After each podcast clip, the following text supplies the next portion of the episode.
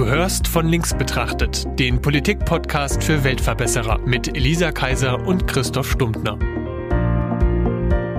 Hallo, ich bin die Elisa. Und ich bin der Christoph. Wir sind zwei Freunde, wir treffen uns jeden Montag zum Frühstück und reden über Politik. Ich muss ja sagen, mir geht schon ein bisschen mein linksradikales Messer in der Tasche auf. Ja, wenn ich lesen muss, dass irgendwelche Großkonzerne ihre Mieten nicht mehr bezahlen, weil sie dürfen sie ja jetzt aufschieben. Ja. Hast du das mitbekommen? Also ich habe mitbekommen, dass. Darf ich den Namen sagen? Ja, ne? Meinet? Ich bin der Christoph. Nein, ich meine den Namen des Großkonzerns, der seine Miete nicht bezahlen will. Äh, ja, gerne. Adidas, Deichmann. Ja, H&M, genau. ähm, das, äh, also Adidas war ja irgendwie so das Schlagzeilending, dass es eben dann gesagt hat, mach nie. So, das habe ich schon gedacht. Ausgerechnet Adidas? Ich meine, ich kann mir da irgendwie, ich kann mir da Konzerne vorstellen, die wirklich zugrunde gehen würden, wenn sie jetzt noch ihre Miete irgendwie aufbringen sollten. Also welche, die zum Beispiel keinen Onlinehandel haben, so kleinere Unternehmen mit wenigen Mitarbeitern, so dass die halt jetzt das aufschieben dürfen, finde ich total sinnvoll. Aber wenn, wenn ein Unternehmen wie Adidas oder H&M oder Deichmann keine Rücklagen hat, zumindest für diese Zeit jetzt noch, ist, nee, ist da nie wirtschaftlich irgendwas falsch gelaufen? Das also, ist- äh, ist- da, da, mein anders. linksradikales Messer ist dann sozusagen ähnlich eingestellt wie deins. das, was da passiert, meiner Meinung nach, ist, dass in diesen gigantischen Konzernen einfach gewisse Abteilungen mit gewissen Aufgaben betraut sind. Und es gibt bei Adidas und sicher auch bei Deichmann und H&M eben einfach Abteilungen, die beschäftigen sich damit, wie man so ein Unternehmen am besten finanziert. Ja. Also Kostenreduktion. Ja, da sitzt ein Controller und sagt, hier Leute, ähm, wir können jetzt gerade die Mieten aufschieben. Das ist jetzt per Gesetzgebung so beschlossen und deswegen ähm, ist es finanziell am sinnvollsten, das so zu machen. Und Ja, da, der mag ja. recht haben, aber da spielt halt einfach überhaupt keine menschliche Ebene mehr eine Rolle. Da gibt Ja, es allen kein ich- andere haben es nötiger, sondern Genau, also ich finde, das ein, ist ja auch eine geht und deswegen Verantwortungssache. machen wir es. Ja, die haben halt das mit dem Eigentum verpflichtet auch nicht gelesen. Überhaupt nicht. Überhaupt Ja. nicht. Es sind natürlich auch internationale Unternehmen, ja, das Eigentum Ja, aber- verpflichtet ja auch nicht in jedem Land. Aber Adidas ist schon ursprünglich ein deutsches Unternehmen. Ja, sicher. Ja, sicher. Aber die vergessen ja ganz schnell, wo sie herkommen. Also, ich habe ja damals bei Blizzard, als die hier Hongkong, ne, und so. Mhm. Äh, Wir berichteten darüber. ja, genau, als, als die hier, genau, sich blöd verhalten haben, habe ich ja aufgehört, Blizzard-Spiele zu konsumieren. Das ist ja immer noch so. Ich bin ja einer von denen, da bin ich richtig links, äh, die, die dann richtig boykottieren. So. Also ich finde, unser Konsumrecht ist immer noch eins von denen, die äh, etwas unterschätzt wird, glaube ich, von den meisten. Man kann schon wirklich was verändern, wenn man seinen Konsum umstellt. Vorausgesetzt, es gibt Alternativen, ja. Ja, gibt's ja bei H&M, Adidas und Deichkind, äh, ich meine Deichmann auf jeden Fall. Absolut, ja. Ich finde, also nicht, dass es nicht geht. Ich meine nur, es ist, es wird schwieriger, wenn man zum Beispiel sagt, ich kaufe nicht mehr bei Amazon. Das geht. Und ich kenne auch Menschen, die das machen und das ist auch, ist auch okay. Aber es wird schwieriger. Und es wird noch schwieriger, wenn man sagt, ich kaufe keine Produkte mehr, die von einer Firma hergestellt werden, die von Nestlé kontrolliert wird. Viel Spaß dabei. Verstehst du? Das ist nicht immer leicht. Da musst du vor allem sehr gute Recherche im Vorfeld betreiben. Eben. Ja. Und keinen Hunger haben und nicht unter Shutdown sein. Weil dann kauft man irgendwann, was man kriegen kann. ja. Obwohl es so schlimm in den meisten Fällen noch nicht ist. Bei Nee. Nudeln, habe ich das Gefühl, wird man gerade sehr in die Barilla-Richtung äh, geschoben. Aber Was total genial ist, weil das war sowieso meine Go-To-Nudel. ich bin ja auch ein totaler Barilla-Fan, muss man sagen. Ähm, ich dachte ja auch nicht, dass man, dass man bei Nudeln Unterschiede schmeckt zwischen Was? 59 Cent und 1,99. Banause. Aber man tut es. Naja, also gut, aber jetzt mal zurück zu den Verbrechern ja, von H&M und Deichkind, äh Mann. Die sind, Oh Gott, beschwert sich Deichkind noch bei uns, dass wir sie äh, mit, mit negativen Dingen in Verbindung bringen. ich weiß auch nicht, ich, ich habe das irgendwie total drin. Es, es gibt Sachen, es gibt Sachen, die bei denen verspreche ich mich zuverlässig. Neben Deichmann, jetzt habe ich es geschafft, ist es auch haushoch. Wenn etwas haushoch, da sage ich immer Hochhaus stattdessen. Ja, Naja, ich verwechsel einfach ganze Worte. Zum Beispiel Briefkasten und Mülleimer. Also Briefkasten und Papierkorb. Äh, und manchmal kommt auch der Kühlschrank noch dazu. Und das ist in allen drei Fällen doof. Ist Das ist witzig. nicht sehr hilfreich. Die, Die Verbrecher von Adidas und Deichmann. So, was da aber dahinter steht ist, und das finde ich ja so viel, viel interessanter ist, dass egal wie gut du es meinst als Regierung mit deinen finanziellen Erleichterungen für Unternehmen, die ersten, die drauf anspringen, sind die, die das Ganze opportunistisch einfach mal mitnehmen, auch wenn sie es nicht brauchen. Jetzt werde ich mal ein bisschen fieser, weil es gibt natürlich keine offiziellen Berichte über sowas und ich bin natürlich unternehmensfeindlich ohne Ende mit so einer Aussage. Aber was Nur, dass wir das jetzt hier mal ordentlich eingeordnet haben, ja.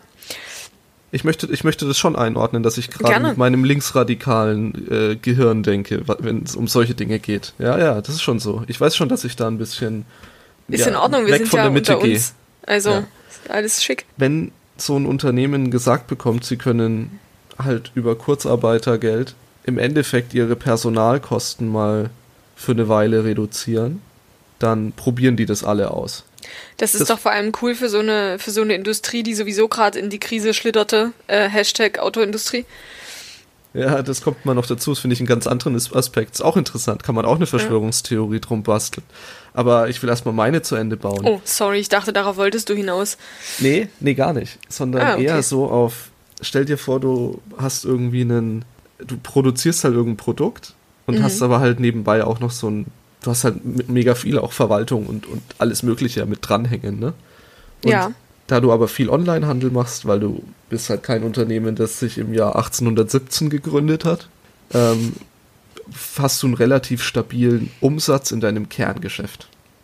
Und jetzt könntest du aber mit diesem Kurzarbeitergeld, ohne dass deine Belegschaft dir aufs Dach springt, weil der Staat zahlt ja zwei Drittel von dem wegfallenden, von den wegfallenden Stunden, dann kannst du doch jetzt einfach mal ausprobieren, wie eigentlich so dein Laden läuft, wenn du die Personalkosten so drastisch reduzierst. Wird die Arbeit noch gemacht? Bleibt viel liegen? Wie kritisch ist es überhaupt? Und ich sag dir, das machen die. genau deswegen machen die das. Ja, also ich habe auf jeden Fall über die Kurzarbeitersache auch was, äh, was gehört, dass sie dann, also dass es zum Beispiel auch Konzerne gibt, wo viele Menschen arbeiten, die steigen dir trotzdem aufs Dach. Die müssen zwar in Kurzarbeit gehen, weil es wirklich nie anders geht, aber wenn die halt so schon mit irgendwie einem Netto von 1000 oder 1,1 nach Hause gehen und jetzt müssen die in Kurzarbeit gehen, dann ist das eine, dann ist das wirklich blöd. Ähm, Ja, und man darf auch aber- nicht vergessen, dass es ja auch eigentlich dafür viel ist, dass Mitarbeiter, die eben nicht mehr so viel arbeiten können, weil sie im Homeoffice auch noch die Kinderbetreuung übernehmen zum Beispiel.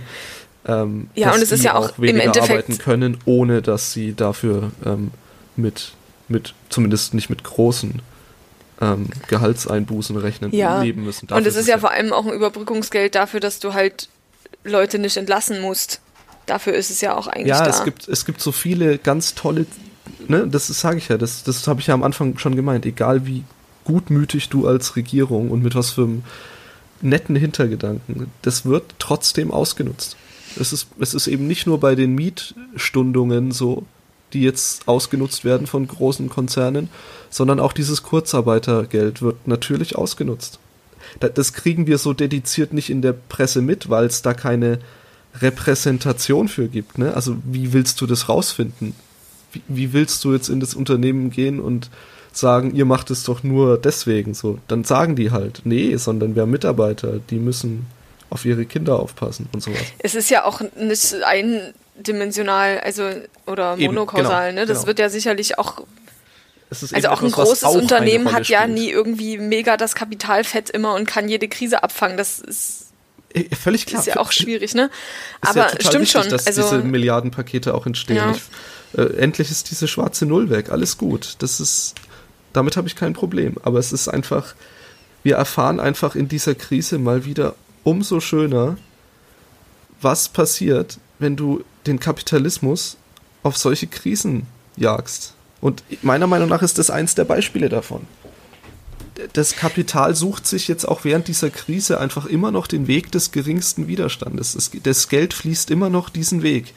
Und der ist momentan halt auch ein bisschen sich auf Staatskosten gewisse Zuschüsse zu sichern, ja, die, die, die viele sicher brauchen. Das ist, wisst ihr, das ist gar nicht die Frage. Aber wenn wir hier immer nur drüber reden, welche Wirtschaftszweige alle wegbrechen, wenn man sich die andere Seite anguckt, wo denn jetzt eigentlich der Konsument sein Geld stattdessen hinsteckt, ne? weil es ist, hat sich ja erstmal nicht so richtig viel geändert. Mhm. Es gibt haufenweise Bereiche, die boomen jetzt ohne Ende. Alles, was irgendwie im IT-Bereich ist, automatisch sowieso schon. Übrigens, unsere ja. großen Autohäuser, ja, die Deutschen, die Armen, die jetzt nicht mehr nichts mehr machen können, die haben viele, viele Tochterunternehmen, ja, die schon nur noch auf, auf IT-Basis laufen und die, denen geht's gut. Ja, alles, alles was Entwicklung denen. ist, kann man ja auch grundsätzlich von zu Hause machen. Also ähm, Videokonferenztelefonie boomt ja. gerade auch extrem. E exakt sowas. Ja. Dann Lebensmittelindustrie ist halt in der Umstellung. Das heißt, da geht es manchen schlecht, aber manchen halt auch richtig gut. Da wir, ja. ja da wir Spieleindustrie, also Videospiele. Ja, es sind auch so Bereiche, genau. Netflix hat auch wieder höhere ja. Zahlen gemacht und so. Insgesamt der Internetausbau, Kabelanbieter äh, merken auch, dass die Leute upgraden und so. Es ist nicht so, als, als würde diese, dieses Geld nirgendwo anders hinfließen. Ne? Ja. Und ja, das ist einfach, mich ärgert es zutiefst, dass es immer zu diesen Ausnutzungssituationen kommt, sobald der Staat in irgendeiner Form auch clevere wirtschaftliche Entscheidungen eigentlich trifft. Ja, absolut. Ich kann es total verstehen. Ich glaube halt auch, dass, dass dieser Marktdruck, äh, und den würde ich einfach mal dem Kapitalismus zuordnen, weil in einem nicht kapitalistischen System gäbe es keinen Marktdruck, dass er aber natürlich auch, und ich finde, das sieht man jetzt mehr, als ich das jemals vorher gesehen habe, Innovationen hervorbringt und Dinge vorantreibt, die sonst so nicht möglich gewesen wären. Siehe Homeoffice-Sachen, ähm, Digitalisierung von Schulen, Online-Lehrangebote an privaten Bildungseinrichtungen zum Beispiel. Das hätten wir sonst nie gemacht, wenn wir diesen Marktdruck nicht hätten. Und ich finde, man sieht auch den Unterschied massiv, dass wir zum Beispiel eine private Bildungseinrichtung sind und wir haben halt den vollen Marktdruck. Und wenn wir das jetzt nicht hinkriegen, unsere Schüler trotzdem zu beschulen, dann sind die weg also, oder zumindest ist das Geld dann weg, was wir halt zum Überleben tatsächlich brauchen jetzt erstmal. Und das eine öffentliche Schule, aber da viel träger ist. Erstens, weil natürlich die, die Verwaltungswege länger sind und man trotzdem Zeug beantragen muss. Und da geht es nicht so schnell zu sagen, wir stellen uns hin und wir kaufen jetzt halt eine Lizenz für irgendeine Online-Beschulungsplattform, so.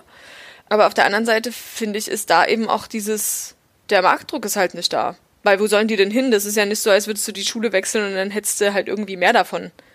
Deswegen haben wir den Marktdruck. Aber eine öffentliche Schule halt nicht. Also, wenn ich jetzt an eine Berufsschule oder an eine normale bildende Einrichtung gehe, äh, die Kinder beschult und, und Berufsschule und so, die haben das halt nicht. Weißt du, die, die haben jetzt nicht irgendwie sich eine, eine, einen, einen Zoom-Zugang gekauft oder so und, und machen jetzt Online-Unterricht, sondern die haben zwar irgendwie diese Lernplattform, aber da heißt es ja auch nur, naja, Lehrkräfte stellt halt da irgendwelche Sachen online und die Schüler müssen das dann halt machen und der Rest obliegt halt auch den Eltern irgendwie mit ihren Kindern dann diese Aufgaben zu machen und sie da zu unterstützen. Und das finde ich auch problematisch, weil ich dann auch finde, dass dort die diese, diese Kluft zwischen bildungsnah und bildungsfernen Schichten halt wieder sehr, sehr stark zum Tragen kommen wird. Menschen, also Eltern, die zum Beispiel viel arbeiten oder jetzt auch gerade sehr systemrelevante Berufe haben, ihren Kindern natürlich wesentlich weniger helfen können. Oder Menschen, die es halt selber nicht gelernt haben, ihren Kindern auch nicht helfen können. Äh, wohingegen halt Leute, also wir hätten jetzt gerade Zeit irgendwie unseren Kindern, wenn sie denn schon geboren wären und in der Schule Zeug zu helfen und wahrscheinlich auch Bock drauf. So, also das, da gibt es dann auch noch, der Unterschied wird auch wieder wesentlich stärker zutage treten bei bei Schulen? Also ich muss ja sagen, äh, ich habe noch gar nicht so richtig mitbekommen, wie gut diese E-Learning-Systeme unserer staatlichen Schulen sind. Deswegen weiß ich nicht, ob, ob ich den Vergleich so genau verstehen kann. Na, ähm. halt, halt nicht so gut. Also was wir ja sozusagen probieren äh, als private Einrichtung, dass wir halt über eine Videokonferenzsoftware versuchen, Präsenzveranstaltungen tatsächlich eins zu eins zu übersetzen, äh, zu ersetzen, was natürlich nicht 100% geht.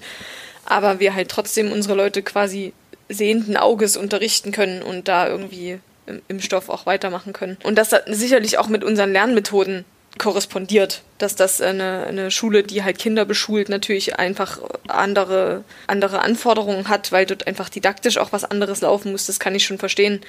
Aber dort gibt's halt eine Lernplattform, wo Aufgaben halt online gestellt werden und dann müssen die die Aufgaben runterladen und halt selbstständig lösen. Und das ist ja sozusagen null Didaktik. Und es gibt das Angebot, dass sie sozusagen Fragestunden, also Konsultationen eins zu eins über Skype oder sowas anbieten, aber im im Sinne von Unterricht als Klassenverband und ich bin die Lehrperson und ich erkläre euch jetzt mal was Neues oder so. Das, dafür gibt es die technischen Möglichkeiten einfach nie. Also da habe ich jetzt noch zumindest, ich meine, ich kenne nie so viele Lehrer, aber ein paar.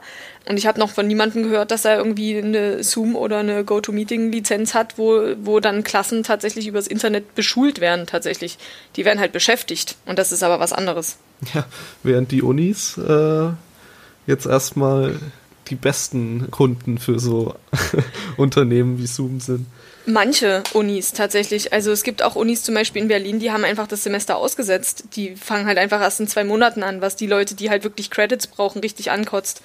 Wohingegen die TU Dresden äh, übrigens jetzt gerade 10.000 Lizenzen gekauft hat, ne? Ja, aber von GoToMeeting, nicht von Zoom. Auch. Ja. Die, haben, die haben sich aufgesplittet. Ach so, echt, ist ja witzig. Okay, also, Also ich weiß, dass die, dass die Quelle, die die Elektrotechnik hat sich 1000 Lizenzen von GoToMeeting gekauft. Ups. Ich will nur für GoToMeeting ein bisschen Werbung machen, weil die sitzen tatsächlich in Dresden, ja? Ach so. Also ich meine, es ist trotzdem von einem amerikanischen Unternehmen gekauft worden, aber das war mal ein Dresdner Startup. Okay. Nur so. Log, log me in, da wo dein Mann arbeitet, richtig? Ja, ganz transparent, richtig. Okay. Alles klar. Haben wir jetzt gehört. Ähm, vielen Dank dafür. Ja. Der Während wir dabei sind, wirtschaftlichen Opportunismus zu verurteilen. Genau. Äh, Ja, das, das meine ich ja aber. Also der Kapitalismus, der, der ist ja, man sagt ja nicht umsonst, dass es ein sehr flexibles System ist. Und der bringt jetzt natürlich auch Dinge hervor, die wir vielleicht gut finden. Zum Beispiel, dass solche Firmen, die halt, finde ich, ein gutes Produkt herstellen, das halt sowohl äh, geschäftlich als auch privat gut zu nutzen ist, dass die jetzt Aufwind bekommen. Und genauso ist es, dass eben halt Entwicklungen in Gang kommen, die halt schon lange notwendig sind, aber wir haben halt auf gut Deutsch gesagt einen Arsch nie hochgekriegt und jetzt muss es aber sein. Und das macht auch der Kapitalismus, ob wir das wollen oder nicht. Deswegen, also ich würde mich jetzt ungern wieder in diese Reihe stellen von den Menschen, die jetzt wieder hoffen, dass das da das Ende des Kapitalismus ist. Daran glaube ich einfach nicht. nein, nein, nein. Ich sage nur, dass er sein hässliches Gesicht mal wieder zeigt. Ja, ich das im, und auch das andere. ich finde es ja im krassesten Stile dann, man kann sich ja immer das Ganze so äh, hochskaliert angucken, wenn man nach Amerika schaut. Wobei wir in Mm, Deutschland auch in einer ähnlichen. Situation waren, dass nämlich einzelne Bundesländer einfach auf Schutzkleidung oder so geboten haben und von anderen Bundesländern ja überboten wurden, so. Mhm. Ähm, oder dass, nee, sowas glaube ich noch nicht, aber es gab die Situation, dass ein Ministerpräsident nicht gesagt hat, bei wem er jetzt bestellt hat, wo er denn jetzt noch eine Bestellung aufgeben konnte, damit andere Bundesländer das nicht rauskriegen. Also wir waren schon kurz davor. Ähm, aber Das in Amerika gibt's ja wirklich, die, die haben richtige, gestört. Die haben richtige Auktionen. Da setzen sich dann halt die Governors, so, so, so beschrieben wurde es so ein bisschen wie bei eBay in so eine Auktion rein und, Bieten auf Und dann- Schutzkleidung. und dann wird halt geboten auf Schutzmasken, ja. Ja, ich habe ja auch gehört, dass Trump jetzt schon vorhat, wenn es dann den Impfstoff gibt, einfach alles direkt zu kaufen für Amerika. Ja, Ja, das ist doch genau. ganz toll, dass man lebensnotwendige Dinge versteigert. Das ist doch, ist doch ungefähr wie Lebensmittelspekulation. Das mögen wir doch sehr, sehr grausam. Es ist wirklich grausam, ja. Es ist, er, er ist vor allem einfach nicht hilfreich, weißt du, er bremst uns in unseren, in unseren Ja, Maßnahmen. Das ist absolut. halt das, was ich, Also auch dieses Verschweigen von, äh, wo man bestellt hat, das erinnert mich so ein bisschen an, an der Hamburger Universität, war das, zumindest damals, als ich da war, so, dass ähm, von den besten 5% der Medizinstudenten irgendwie die, die Studiengebühren erlassen wurden. Und das ist halt in so eine mega Ellbogen-Mentalität ausgeartet, dass dann und da war das Internet noch nie ganz so krass mit diesen ganzen Lehrmaterialien. Äh, und da sind halt Leute tatsächlich in die Bibliotheken gegangen und haben die Seiten rausgerissen, die für diese Prüfung halt notwendig zu lernen sind, damit die anderen die nicht mehr lesen können. Und da frage ich mich immer so, also äh, ehrlich, ist das Menschsein? Ich weiß nicht. tja, wir sind halt nicht nur Sammler, sondern auch Jäger. Ja, stimmt schon. Naja, Und wenn ich mich aber, also ne, wenn ich jetzt wirklich in so einer Situation bin, also das ist jetzt gerade wieder ein doofes Beispiel, aber noch haben wir ja Klopapier, aber was mache ich denn, wenn tatsächlich mein Klopapier alle ist und ich losgehe und ich brauche welches? Erstens werde ich natürlich versuchen, irgendwie möglichst früh da zu sein und irgendwie welches zu bekommen. Nehmen wir vielleicht mal nie Klopapier, sondern irgendwas, was tatsächlich wichtig ist. Ja gut, okay, aber alles andere ist halt da, ne? Naja, vor allem, also worauf du hinaus willst, glaube ich, ist was, was ja auch jetzt schon so ist. Also wenn du halt im Konsum dir das fünflagige ne, Markenprodukt für 5,60 Euro noch holen willst, das geht. Also Echt, ja, im Konsum gibt es Klopapier? Ist ja abgefahren. Ich habe seit Wochen kein Klopapier mehr im Laden gesehen. Okay, also wir haben es dann irgendwann bei Rossmann, glaube ich, gekauft. Auch irgendwie so das, das teuerste. Ja, auch bei Rossmann habe ich keins mehr gesehen. Und ja, bei gut. DM auch nicht. Es ist nicht so, dass ich keinen Sport daraus betreibe, mich überall umzusehen, ob es welches gibt. Okay, also wir haben uns ja. nicht Sehr wirklich umgesehen, aber wir haben es irgendwie relativ zügig gefunden. Insofern wusste ich jetzt nicht, dass das so ein tiefgreifendes Problem ist. Äh, aber ich meine Empfehlung ist trotzdem da zu gucken, wo es am teuersten ist. Ja, stimmt, das ist natürlich das Sinnvollste. Aber ich habe auch gestern gehört, dass es im Lidl in Berlin-Marzahn äh, normal Klopapier zu kaufen gibt. Also zur Not fahren wir halt dahin. Äh, nee, alles gut. Ich glaube, ja, was ich meine, ist, wenn halt an, an lebensnotwendigen Dingen echte Knappheit herrscht, äh, dann wird, also ist halt dann die Frage, ob man dann noch sagt, ja, nein, nee, nehmen Sie ruhig. Ne? Wenn man halt das Gefühl hat, man braucht auf jeden Fall mindestens genauso viel und doll wie die, die anderen. Und das ist ja so so das, ne? wenn man halt denkt, naja, aber wir brauchen halt wirklich, wirklich, wirklich diese Schutzkleidung und diesen Impfstoff und was auch immer, diese Medikamente. Und ich will nicht, dass irgendjemand mir das wegschnappt, der es am Ende vielleicht gar nicht so sehr braucht wie ich. Nichtsdestotrotz, nichtsdesto alledem. Ähm, ja, gefällt mir. Ist es ja so, dass wir trotzdem wirtschaftlich in eine problematische Zeit rutschen, weil es gibt ja auch wirklich Dinge, die einfach gar nicht mehr stattfinden. Fußballspiele. Entschuldigung. Ja, ist ein gutes Beispiel. Da hängt halt auch viel Arbeit in diesem Land dran. Ja, ich glaube, es gibt aber auch Dinge, die nicht mehr stattfinden, wo noch mehr dran hängt. Aber, aber ja, okay, von mir aus. Auf, also auf jeden Sport Fall. Aber es ist trotzdem, ist trotzdem ein Beispiel für ein Feld ja. von Leuten, die in einem Bereich arbeiten, der quasi den Teil des öffentlichen Lebens bespielt. Ja. Und ohne öffentliches Leben fehlt halt irgendwie dieser gesamte Marktblock. Ja, das stimmt. Das, das ist schon irre viel. Und dadurch fällt natürlich viel weg. Und zusätzlich hast du natürlich die Situation durch die ähm, geschlossenen Kitas, dass eine Bevölkerungsschicht, die sowieso schon quasi Rush Hour des Lebens, ne, also auch Leistungsträger Nummer eins ist, ja. ja. Die arbeiten jetzt halt auch nicht mehr so viel. Ja, auf jeden Fall. Das so, und dann gibt es noch tausend andere Gründe. Aber interessant ist ja, dass jetzt langsam, oder was heißt langsam, jetzt so in dieser Woche ging das los, hatte ich den Eindruck, diese Frage aufkam, wann sind unsere Maßnahmen denn überhaupt noch tragbar? Also hm. wann diese, ne, ich meine, natürlich ist das erstmal was, was wirtschaftlich in der Regel auch in den USA relativ zügig aufkommt. Da gab es dann so O-Töne, oder da krieg ich es als erstes mit, weil ich das halt auch mir gern angucke. Da gibt es halt auch so Alt-Right-Medien, die ja. halt klar diesen Ansatz vertreten, nee, ich sterb lieber, als dass ich der Wirtschaft schade und damit meine Kinder bis auf ewig äh, Schuldner sein lasse und dazu verdamme. Ja, ich möchte da das gerne ein Zitat anbringen, wenn ich darf. Ich muss es nur voll. kurz suchen. Ähm, der weißrussische Präsident Alexander Lukaschenko, der hält, äh, hält das für, für eine Massenpsychose. Diese, diese Sache, dass alle anderen Länder irgendwelche Gegenmaßnahmen zur Corona-Ausbreitung vorgenommen haben. Und sagt dazu, Zitat, hier sind keine Viren, sehen Sie welche herumfliegen. Ich sehe sie auch nicht. Es ist besser im Stehen zu sterben, als auf Knien zu leben. Habe so ich auch gesehen, Zitat. das war in einem, das war auch noch bei einem Eishockeyspiel, ne, in einem vollen Stadion. Ja, genau, Zitat. irgendwie sowas. Ich finde tatsächlich die ersten Sätze sehr, sehr lustig, weil sie irgendwie wirklich extrem, extrem veraltet sind. Jeder weiß inzwischen, dass man Viren nicht sehen kann. Aber der letzte Satz, es ist besser im Stehen zu sterben, als auf Knien zu leben, ist ja auch was, womit sich, glaube ich, Amerikaner relativ gut identifizieren können. Deswegen mhm. musste ich daran, daran denken. Und ich finde aber, dass das Zitat, also dass dieses, dieser Satz auch so ein bisschen ein Totschläger ist. Also ich weiß nicht, ob das wirklich ein Argument ist. Nee. Also keins, das ich zulasse zumindest. Ja. Ähm, Im Privaten ja. ist es keins, das ich zulasse. Jetzt ist es aber so, dass ja die wirtschaftliche Frage dann trotzdem relativ schnell auch durch Trump natürlich ähm, in der Öffentlichkeit gelandet ist. Lohnen sich denn diese Wirtschaftsschäden für ein paar alte Menschenleben? Ja, ja, unter der Maßgabe, Frage, dass das nur alte sind. Äh, hm. Was? Ich weiß nicht. Das wäre jetzt für mich keine Maßgabe. sondern da wird irgendwie Wirtschafts, äh, Wirtschaftsstärke gegen Menschenleben aufgewogen. Äh, Diskussion für mich beendet. Ja, äh, ist Quatsch. Das Problem also, ist aber. Ich fand es schön, dass ein Politiker meinte, eine Wirtschaft kann sich erholen, tote Menschen halt nicht. Auf der anderen Seite habe ich auch gehört, und das, das glaube ich auch, dass es natürlich trotzdem auch Probleme gibt mit einer schlechten Wirtschaft, dass ja dann auch Existenzen sozusagen an den Rand gedrängt werden, dass Leute ihre Jobs verlieren, dass Leute sich häufiger das Leben nehmen und so weiter. Also da, da kann genau. man schon auch was anbringen. Ja, genau, das ist ja das. Also man, man, also wenn es irgendwie um wirtschaftliche Schäden geht, mhm. dann so lasse ich nicht gelten. Aber klar übersetzen die sich irgendwann auf menschliche Schäden.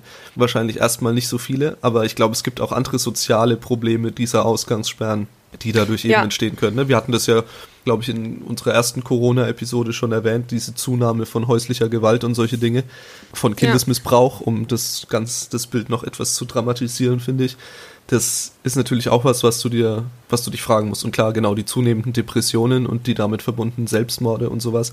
Es ist eben irgendwann nicht mehr Wirtschaftskraft aufwiegen gegen Menschenleben, sondern irgendwann wird es halt leider Menschenleben aufwiegen gegen Menschenleben. Und ja, ich ja. frage mich halt, ob wir also ja, die Wirtschaftskrise wird, also ich, ich mache mir keine Illusionen, dass die kommt. Die Frage ist, wenn wir jetzt mal angenommen, wir hätten überhaupt nichts unternommen. Wir hätten einfach das Virus irgendwie durchragen lassen durch die ganze Bevölkerung und wer stirbt, der stirbt. Also zumindest bis, bis Beatmungsbetten da sind, schön und dann darüber hinaus hast du halt Pech. So. Dann ist erstens die Frage, durch internationalen Handel hätten wir doch irgendwie wegen, wegen dadurch, dass China schlechter ging, da auch Einbußen gehabt. Dann ist es ja auch so, dass wenn, wenn wirklich das innerhalb von kürzester Zeit durch 80 Prozent der Bevölkerung rauscht. Und natürlich gibt es manche Leute, die haben von mir aus nur ein bisschen eine Erkältung. Das mag ja sein. Aber ich glaube trotzdem, dass das in einem, in einem Krankenstand sich wieder niederschlägt, der halt auch wirtschaftliche Probleme nach sich ziehen könnte und dass eben mal eben fix so und so viele Familien mehr als ohne Pandemie halt Angehörige verlieren. Das ist zwar vielleicht schön für Bestattungsunternehmen, aber grundsätzlich denke ich, kann, kann das ja auch Probleme mit sich ziehen. Also ich habe immer das Gefühl, dass die Leute halt sowas, also dass sie davon ausgehen, dass, dass wir diese Wirtschaftskrise nur kriegen wegen dieser Maßnahmen. Aber das halte ich für nicht besonders wahr. Ja, das stimmt. Also jetzt so zu tun, als genau würde die Wirtschaft ganz normal weiterlaufen können, wenn wir aufhören würden mit diesem komischen Ausgangssperre-Mist und diesen Veranstaltungen, die wir nicht mehr zulassen, dann äh, ja, das, das stimmt einfach wirklich nicht. Ja, dann erleben wir halt mal, was passiert, wenn auf einmal die Leute wirklich in Masse krank werden. Ne?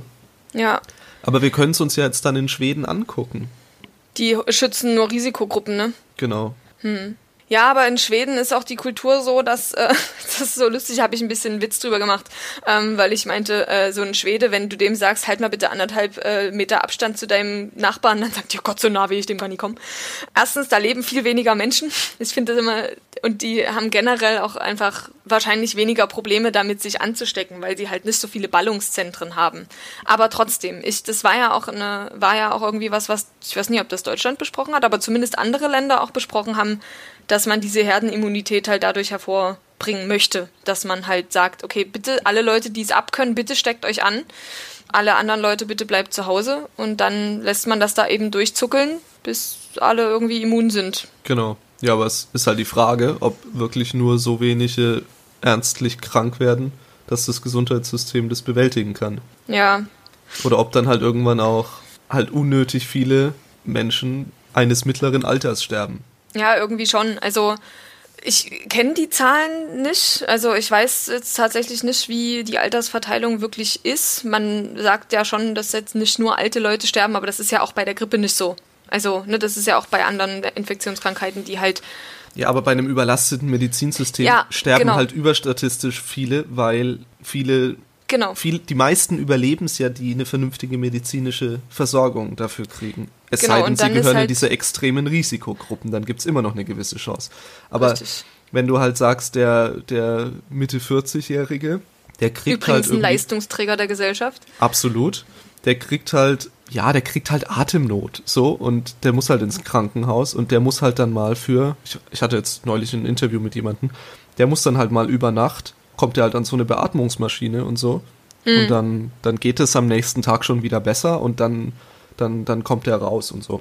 Geht das so Ähm, schnell, echt? Krass. Unter um, nein, nein, nicht, Nee, nicht immer. bei Das allen, ist aber so. bei aber einigen. Es gibt eben auch aber der braucht Fälle. halt trotzdem diese Beatmung über die Nacht. Aber er braucht halt mal kurzzeitig diese Beatmung, ja. Und vielleicht hätte er es auch ohne überlebt. Ne? Das ist jetzt schwer hinterher einen ja, Vergleich aber das, dafür zu finden. wir spekulieren ja jetzt nur. Also auch Eben, alle Leute, eben. die halt diese Exit-Strategien besprechen, die spekulieren ja auch nur. Das, wir, wir können ja auch nur Menschenleben, die wir jetzt sehen, gegen Menschenleben, die wir halt vielleicht retten, irgendwie aufwiegen. Das, wir kommen da ja nie zu einer vernünftigen Rechnung, finde ich. Genau, genau, deswegen. Wir können jetzt eigentlich nur abwarten, uns das in Schweden angucken. Wenn es funktioniert, so wie die sich das vorstellen, dann, dann freue ich mich für die, aber ich finde das Risiko, das muss man sich auch trauen. Also Ja, und das können die Schweden nur machen, weil sie ein wirklich wahnsinnig gutes Gesundheitssystem haben. In Deutschland können wir das, also haben sie das, glaube ich, deswegen nicht gemacht, weil wir das eben so in die Länge ziehen müssen. Wir haben zwar viele Intensivbetten im Vergleich zu Spanien und Italien und trotzdem wollen wir das möglichst strecken,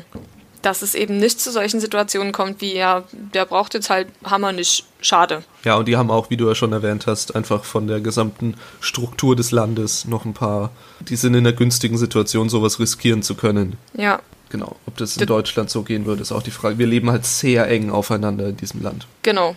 Da, äh, erstens das, genau. Und außerhalb von Corona-Zeiten weicht dir im, im Supermarkt auch niemand mit deinem Wagen aus. Jetzt schon. Das ist hervor hervorragend. Ich mag das. Ich auch. Oh, ist das schön. Vielleicht bin ich doch ein bisschen in Skandinavier am Herzen. Wer weiß. No.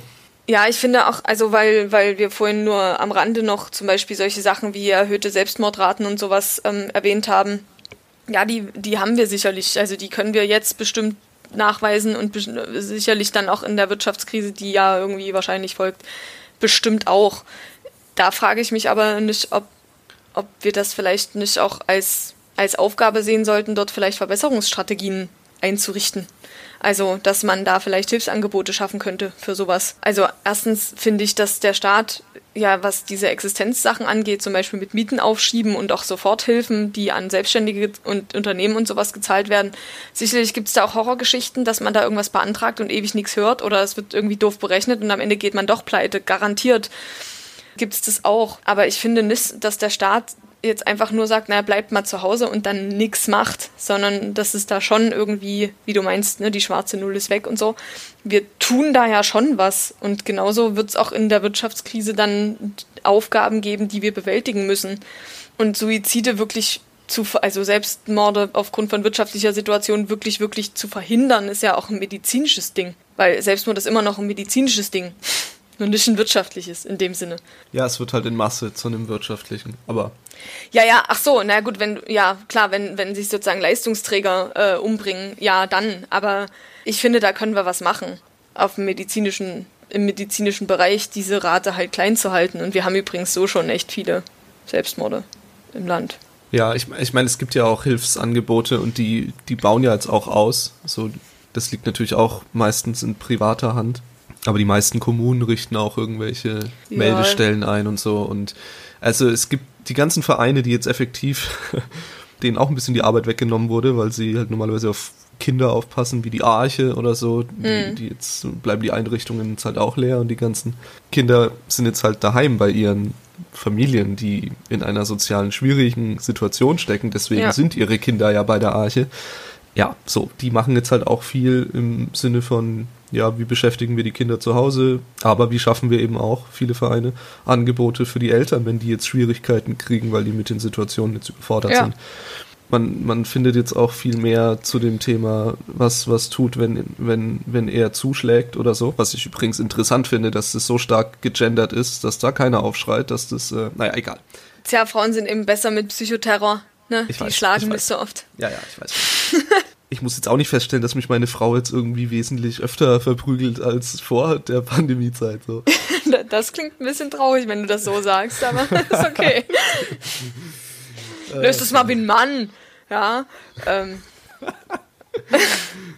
Nein, nein. Ähm, ja, also das ist, das, das, da, die reagieren schon, aber die Frage ist halt, wie viel davon lässt sich verhindern. Also bestimmt können die gegenwirken, aber die können wahrscheinlich den, den letztendlichen Trend nicht aufhalten, oder? Was glaubst du? ja, wahrscheinlich, wahrscheinlich können sie den nicht komplett aufhalten, das stimmt.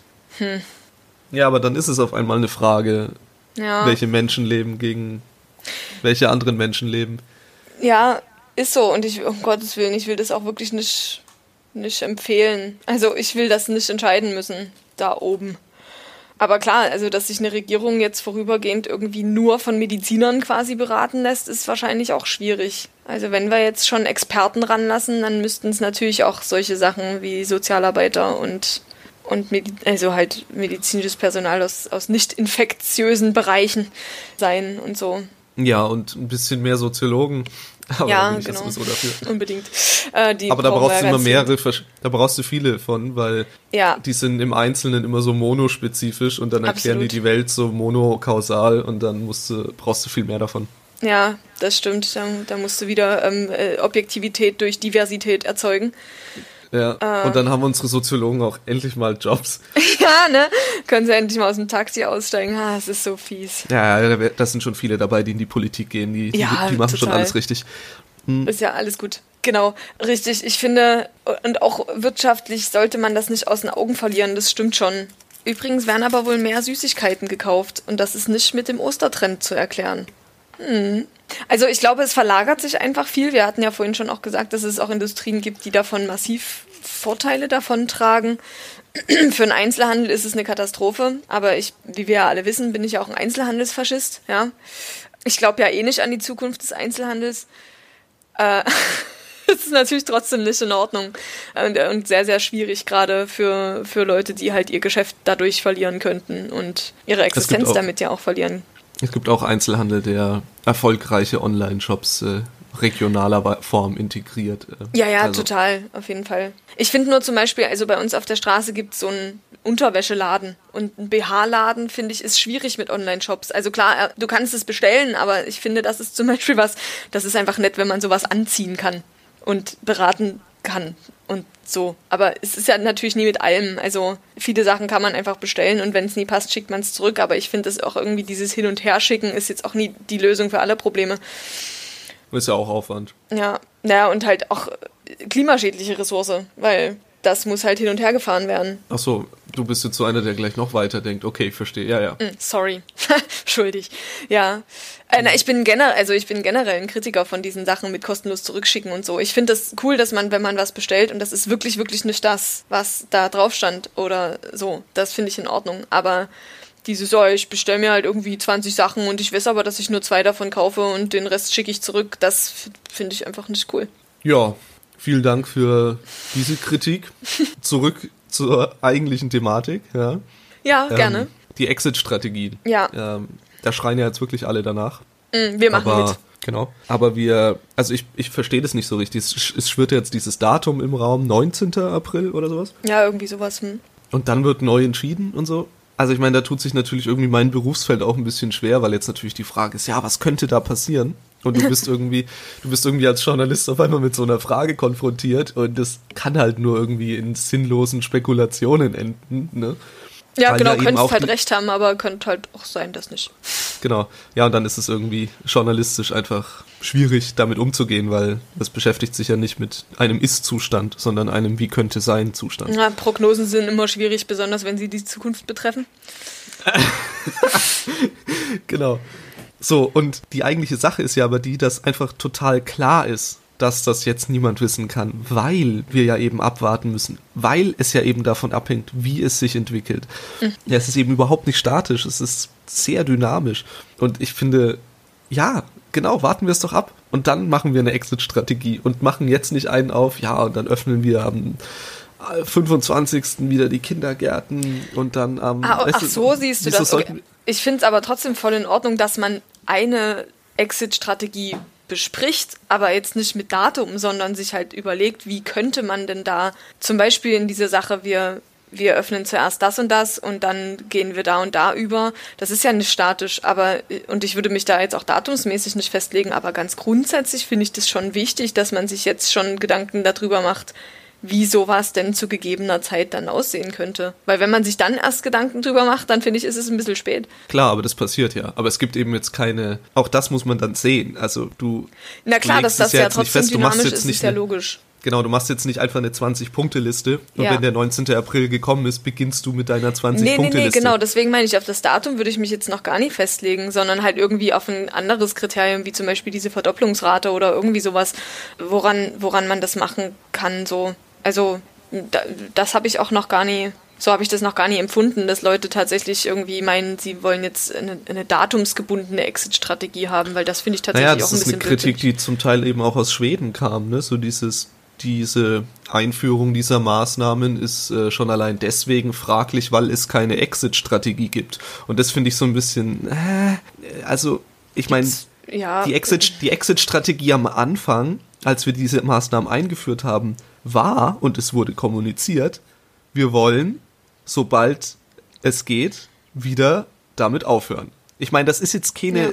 punktgenaue Strategie, aber es legt ja trotzdem schon mal den Willen, den zeitlichen Rahmen dessen fest und erklärt aber auch sofort, dass es abhängig von der Entwicklung ist.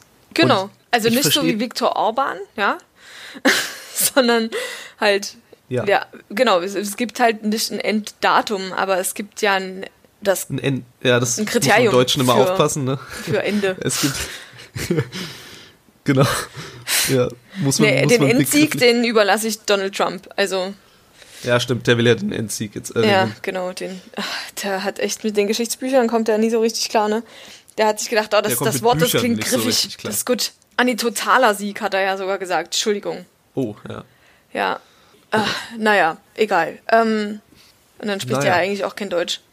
Ja, also deswegen, ich, ich bin ja, ich meine ja nur, diese Kritik Mhm. ähm, der mangelnden Exit-Strategie, die ist so ein bisschen der Sache selbst geschuldet. Das geht auch nicht einfach so. Die hast du nicht einfach in der Schublade liegen. Das ist etwas, was du. Wir haben es da nicht du- so oft gemacht, ja, das Da stimmt. musst du, da musst du tagesspezifisch fühlen, was passiert. Um da, ja, du musst, Ja. du musst einfach, deine Organe müssen sensibel bleiben und entsprechend reagieren und nicht einfach sagen so und dann machen wir das und dann das. Das ist, das ist im Endeffekt das, was Planwirtschaft zum, zum Scheitern bringt. Dass die, dass das Sensible fehlt. genau, die sind Dass halt man nicht mehr flexibel reagiert. genug. Genau. Und wir müssen auch, was unsere Exit-Strategie angeht, flexibel bleiben. Ja. Ja. Ich finde es abgefahren, wie das in, in Jordanien gerade gelöst ist, dass die dort tatsächlich von Tag zu Tag gesagt kriegen, wann sie denn morgen raus dürfen. Und dann haben die auch so eine harte, eine harte Ausgangssperre. Also dann dürfen sie halt morgen von mir aus mal 10 bis 18 Uhr raus und dann darf aber nach 18 Uhr auch wirklich niemand mehr auf den Straßen sein. Aber, so. aber stückeln die das auch so, dass das quasi, dass nicht alle gleichzeitig draußen sind, sondern dass die Haushalte Nee, leider nicht. im zweiten Erd, äh, im zweiten Stock dürfen um die Tageszeit raus oder so? Nein. Nicht so richtig. Also das, Das ist so ein bisschen das. Problem. Ja, das bringt es dann eben leider auch nicht, das stimmt. Und dann gibt es auch so ein bisschen krude Maßnahmen, dass Kinder nicht auf die Straße dürfen und Alleinerziehende jetzt halt irgendwie ein bisschen ein Problem haben, weil die ihre kleinen Kinder natürlich auch nicht alleine zu Hause lassen können. Also, das ist schwierig. Okay. Ab- Ja, ich finde, da ist es in Deutschland ja schon noch echt, echt entspannt. Obwohl ich da auch gehört habe, jetzt aus Berlin, dass, dass da die Leute auch sich echt. Also ich habe ja das Gefühl, wenn ich jetzt rausgehe und auch spazieren gehe, ich sehe Leute, die sind alleine unterwegs und wenn man sich auf der Straße begegnet, dann geht man schon in einem relativ großen Bogen umeinander rum, was man sonst vielleicht nicht machen würde. Aber, aber sie meinte, dass in Berlin mal interessiert das keinen. Also wahrscheinlich ist es nicht überall in Berlin so, ne? Aber da, wo, wo sie wohnt, da die, die gehen da trotzdem irgendwie zu zweit auf dem Bürgersteig nebeneinander und lassen dir sozusagen keinen Platz irgendwie da Ja, man- auszuweichen, also auf die Straße.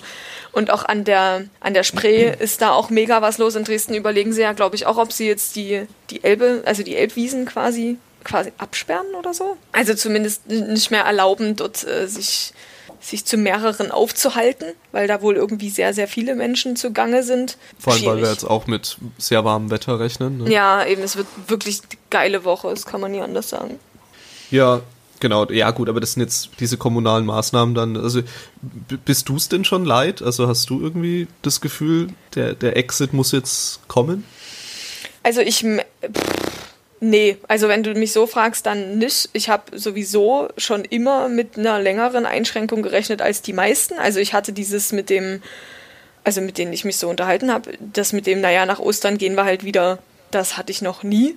Also für mich ist eher so diese drei Monats-Sache eher realistisch.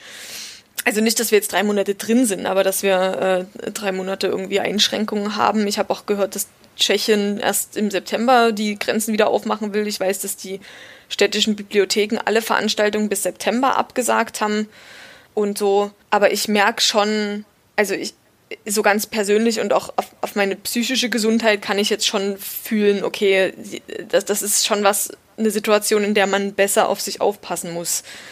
Im Sinne von, das ist halt eine besondere Situation und die ist zwar jetzt erstmal spaßig, aber irgendwann kommt der Moment, wo so ein, so ein Alltag da wieder eintritt, der aber ja trotzdem sehr gesteuert ist von diesem, von dieser Ausgangssperre. Und ich merke da für mich, dass ich da halt mit mir selber so ein bisschen aufpassen muss, dass ich halt nicht daran also jetzt nicht verzweifle, aber dass es mir halt nicht irgendwie schlechter geht dadurch, sondern dass, dass es eben auch Arbeit ist, zu sagen, naja, okay, obwohl das jetzt nicht äh, auf, dem, auf dem Plan steht, in dem Sinne gehe ich halt jeden Tag irgendwie mal raus, um ein bisschen Sonne abzukriegen und mal was anderes zu sehen und mal nicht nur irgendwie zu zocken ja, und mich eben auch mit anderen Sachen zu beschäftigen, für die ich unter Umständen kein Geld kriege, aber die mich halt trotzdem erfüllen können und eben nicht auf der Couch anwachse und so weiter. Also das merke ich schon, dass, dass man sich da ein bisschen selber disziplinieren muss, auch mit seiner, mit seiner Psyche, so nicht nur mit seinem, mit seinem Homeoffice. Ich habe ja ein sehr begrenztes Homeoffice.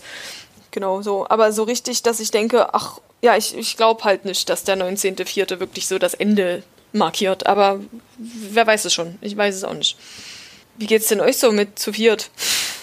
Ja, also wir können es noch aushalten. Gut. Man arrangiert sich halt. Also ich finde irgendwie, ich genau. habe mich an so ganz, ganz interessante Dinge gewöhnt. Also ich bin es zum Beispiel inzwischen fast schon gewöhnt, beim Einkaufen anzustehen, bevor ich in den Supermarkt gehen darf. Und dass mir jemand einen frisch desinfizierten Einkaufswagen Wagen reicht. Halt. So, das mhm. ist, das ist für mich schon irgendwie total normal geworden. Ich weiß auch nicht. Und wie gesagt, ich freue mich darüber, dass die Menschen in den, dass die Menschen mir ausweichen und dass ich nie dann da stehen muss und denke, was denkst du denn, wo ich jetzt hier langkommen soll? Das finde ich auch sehr schön. Ja. Nichtsdestotrotz muss jetzt schon noch der sozialdemokratische Appell sein, mm. weil man muss natürlich schon immer ein bisschen ein gewisses Gespür dafür behalten, welche Grundrechte eigentlich in welcher Form, wie, wann, wo beschränkt werden. Ja, klar. Und äh, das ist jetzt gar kein, gar kein irgendwie, gar keine Kritik. Ich bin immer noch absolut der Meinung, dass diese Variante, die wir hier in Deutschland haben, eine Variante ist, die man durchaus politisch rechtfertigen kann. Und äh, ich bin da immer noch dafür. Aber genau, es ist eben auch die Aufgabe der Sozialdemokraten, äh, immer da ganz feines Gespür für zu haben bevor man hier äh, Rechtsstaat abschafft. Ja, ja. Hashtag Ungarn. Ja, exakt. Genau.